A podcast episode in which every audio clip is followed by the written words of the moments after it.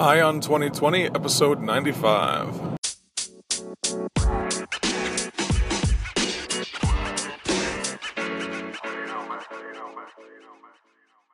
Have 2020 Vision with Ion 2020, the podcast that brings you all the news and events in the lead up to the next presidential election. I am Ray Eaton, and I will keep you up to date as we approach November 2020 with a libertarian perspective of all the candidates and their policies, along with the news. Thank you for tuning in. Now let's clear our vision.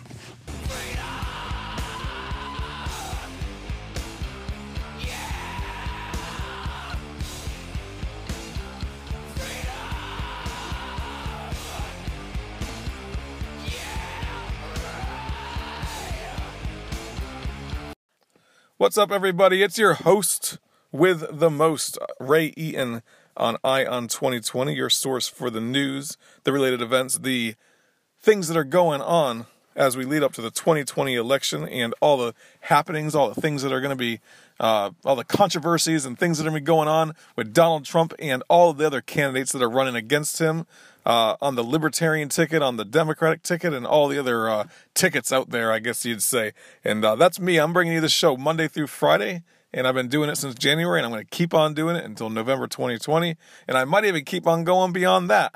I'm not even sure what I'm going to do uh, once once the election's over, but I know I've been running this website called IamTheEmpire.com and I have really been enjoying that. I've been putting together, uh, just been searching through websites, searching through many different sites, trying to find the best information for you, the best kind of uh, news and related events with regards to not only the 2020 elections, but also the things that are going on around the world, things that are holding your empire that you live in, the U.S. empire, holding them accountable, right? Constantly uh, trying to find things that are going to call out the things that our country is doing overseas as well as domestically with with regards to domestic surveillance and things like that. So uh, seeing what these leaders are doing seeing what the people up in congress are doing uh, if they're trying to steal some more of your freedom i'm going to post those things as well.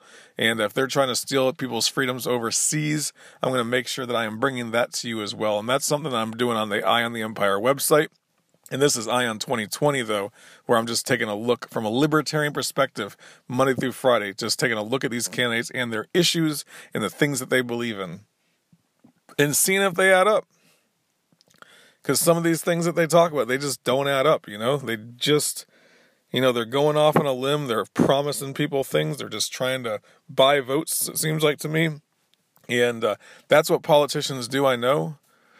But that's how I feel that these a lot of these politicians they're just out there trying to buy votes sometimes. They can't truly believe in some of the things that they're trying to preach. They can't really if they look at the numbers and they look at the reality of things, they can't believe a lot of that stuff. But you know what?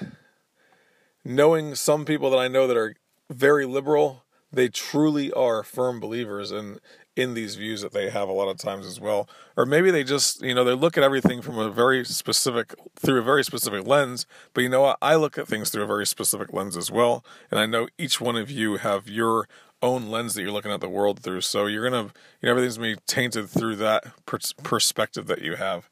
Um, but anyway, I appreciate you coming out and listening. You know, Monday through Friday, putting out these shows, and I appreciate. I'm seeing more and more listeners every single day, and that's great.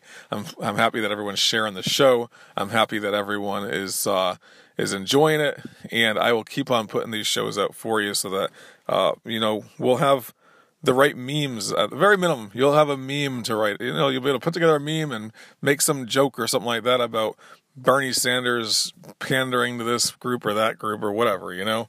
At least you'll be to do that. But anyway, today what I wanted to talk about was uh, yesterday I'm driving down the road and I'm listening to NPR, and believe me, I don't listen to NPR that often. So don't think that don't think that I'm crazy or anything like that. But I was listening to NPR for a brief little bit, just um, you know, giving myself a, another viewpoint on things, I guess. And sometimes during the five o'clock hour, they'll have some interesting stuff that's not really politically related or anything like that. But what they started talking about was uh, Viktor Orban, which is the president, or they don't really call him a president though, uh, but he's the leader of Hungary, okay? And they call him a right wing leader. Uh, he's somebody that sympathizes, they say, with like with um, Donald Trump, I guess is what the is what the press kind of makes it sound like to me. But they were talking about him and uh, his he has a war going on right now, not like a guns and all that war, but like a, a war going on against the the colleges and the universities in Hungary, where he's trying to silence the universities, he's trying to silence the professors of those universities, anyone that has a has a viewpoint that is outside of the accepted viewpoints. He's trying to silence them. Once anyone that speaks out against the state, he's trying to silence them as well. And very specifically, the article in the Atlantic was written by Franklin Foer, and that's who they were interviewing on the NPR episode that I was listening to.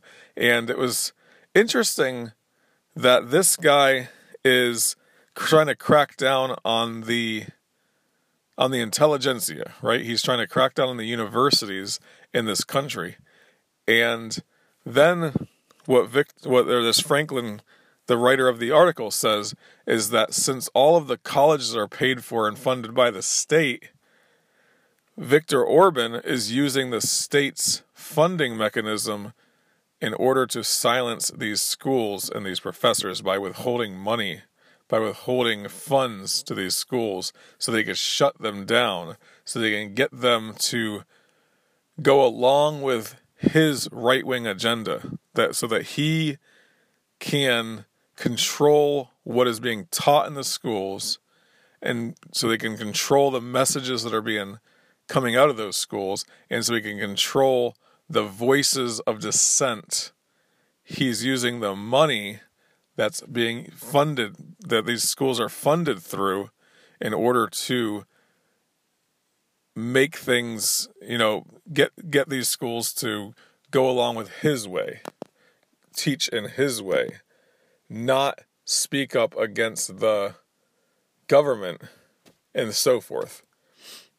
So I'm sure you guys know where I'm going with this. I, I hopefully you do by this point, right?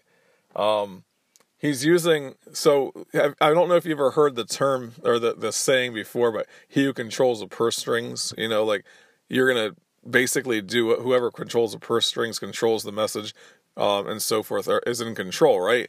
So the government in this situation controls the money and all of the funding that is going to these schools. Every dime, every dollar comes from the comes from the government. And he's able to use that to manipulate the schools into his will. And what we see in our society today is every Democrat is calling for public funded, publicly funded colleges, right? Colleges are supposed to be the ideal scenario anyway, and you got you and I both know that they are liberal meccas within our country, and that is true. A lot of colleges are against free speech. They have these little free speech zones that they talk about, but they're not really the free speech mecca that you should have within a college campus. They're not really. I mean, a lot of them they're the since every professor in like sociology, let's say, is liberal, then they're all going to have a very specific way that they teach sociology. If it's a very liberal college, then and even the economics professors are liberal, then they're going to teach economics from a very liberal standpoint as well. And they're all kind of like in their own little echo chamber because of that. So I know that it's true. I know that's true in the United States. So you don't have to email me or get onto my website and tell me that that's not true or that you know tell me something different. But we're mostly most of the schools nowadays you have the you know you have the public school the public universities all around the state all the ones that are run by the states and then you also have you know federal funding and grants and things like that. You do have some private universities as well, but if you had a hundred percent funding from the federal government, then if you had a bad actor like Viktor Orban's, it, or Orban is a bad actor, right? If you had a bad actor like him in charge of the funding of the schools, then you're gonna have the state, the state, you know, the, the Washington, D.C., the the bureaucracy is gonna have a lot of control over what is taught within those schools. So if you have a Democrat in office, hopefully that person is benevolent. If you have a Republican in office, hopefully that person is not a right wing kook. Because they will use that money to manipulate what is taught in those schools and withhold funding otherwise. They'll use it as a political card to be used. And they'll do that constantly. That's just the way politicians are. And with all of the candidates, with all of these Democrats that are running on this idea of free college tuition, you know, forgiveness of all the debt, things like that. If you have all these candidates running on the on that issue constantly, and once that does happen, yeah, it's going to be well and great for a couple years. It might be well and great for 10 years. It might be well and great for 15 years. It might be well and great for 100 years. Wow, free college tuition, everything's fun, you know, everything's wonderful. Um, I'm going to college and I got my education. But like like at any time if you get the wrong person in office, you just gave away those freedoms, man. You did.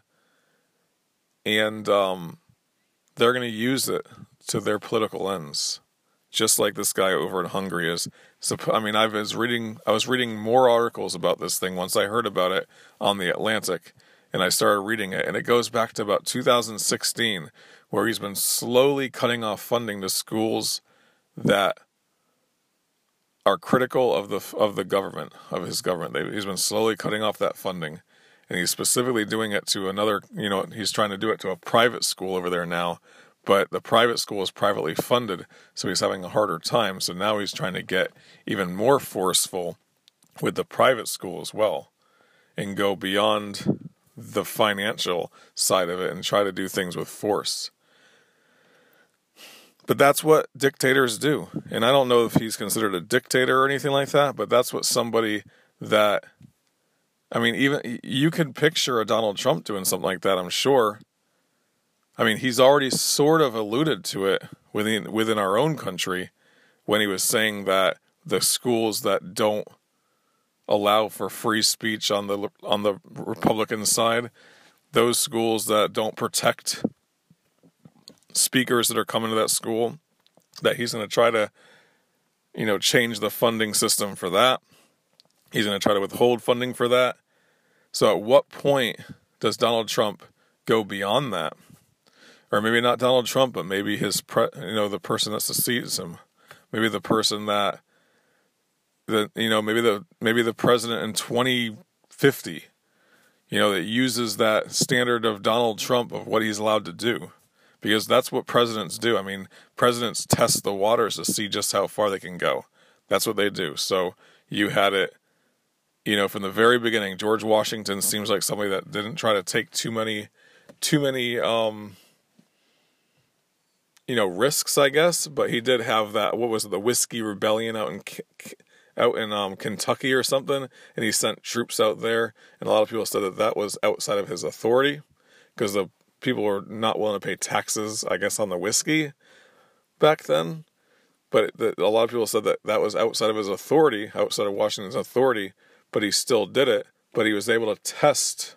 He was testing the waters to see just how far he can take it and then you had other presidents with the you know starting of the federal you know the first federal bank i think it was like the first bank of america or something like that um it's kind of like the predecessor to the federal reserve.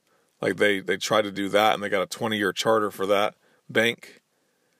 But that was outside of the federal federal jurisdiction as well but they were just trying to test to see how far they can take it right? And then you had presidents in the 18, late 1800s that would test it just to see how far they can take it, with Theodore Roosevelt starting the uh, national park system. Oh, I think it was even, you know, there was a huge dispute back then about uh, Thomas Jefferson when he bought the um, the Louisiana Purchase. They said, "Oh, that's not something that the federal government's allowed to do," but they did it anyway. Let's just we'll, we'll test it in court then. We'll do it, and we'll ask for forgiveness later going outside of the bounds of what the what the federal government's allowed to do. That's what presidents have done throughout history. That's what they've done. Um, They're testing the waters. So if you had a president that had complete control over the pocketbook, the purse, you know, the payments to every college and university, which they have a lot of power over it now with the way that the student loan process is, right? But if they were the single payer to every single university, if all colleges were tuition free, they would have 100% control over the public university system in the United States. And who is not going to test that water to see just how far they can take it? I think that most presidents will. You see it with, you've seen it with presidents in the past. You've seen it with presidents, especially since after World War II, with presidents, you know, instituting the CIA, the FBI, this this country becoming a police state, this country becoming a military state, this country um, going to war now with undeclared wars. Ever since you know, ever since World War II, that was the last declared war. The war in Korea was a was the UN telling the United States to go in there and fight, and they said that that was okay because we have a you know, we're a charter member of the UN, so it's okay. But no, that's the UN does not supersede our nation. But presidents try to, you know, rationalize that. Going into Vietnam, they try to rationalize that. Every single war has been undeclared since after World War II. And presidents will continue to try to push the limits just to see how far they can go. They will. And if they are willing to do it on something just, I mean, if they're willing to do it on some very simple things, then they're definitely willing to do it on something as simple as college education and trying to direct the money towards schools that are following the political rules that they're laid down, right? They're going to do that. I mean, that's just the way it is. And it happened, it's specifically happening in Hungary. And they have a completely political, you know, their, their political system is probably way different than ours is in America. That's true. But it's not that different. We have a constitution, but candidates, or not, not candidates, but politicians trample on it every single day. They all swear that oath to defend and protect the Constitution from all enemies, foreign and domestic. They do it, right? Yet they are the domestic ones that are tearing it up, that are shredding it. They are the enemies domestic. They are the domestic enemies of the Constitution, is all of the politicians that are up there in Washington. That's them. And when a soldier talks about their, you know, when they swear that oath, then they should be turning their backs on that federal government too, because that federal government literally is shredding that Constitution. When the president says, I swear that oath, and then he goes and does something against the Constitution, tries to pass gun restrictions, tries to limit free speech, tramples on your Fourth and Fifth Amendment rights. All those things are trampling on the Constitution, and uh, that's that's that's completely wrong. But politicians are willing to do that, and he who holds the you know he who holds the money holds the power, right? And you see it all the time and just in, in the government in the first place. Federal funds go to Washington from the states, and they did it to control. I mean, back in the seventies, they did it to control the uh, the the speed limit in in states. They said, you know what? If you don't have a fifty five mile an hour speed limit, you're not going to get the federal funding for your highways. He who holds the money holds the power. So 55 became the speed limit. Now they re- loosened those restrictions, and now a lot of states are 65 and 70. But still, they use that, something as simple as that, to control the way that states act. They do it with federal funding for education.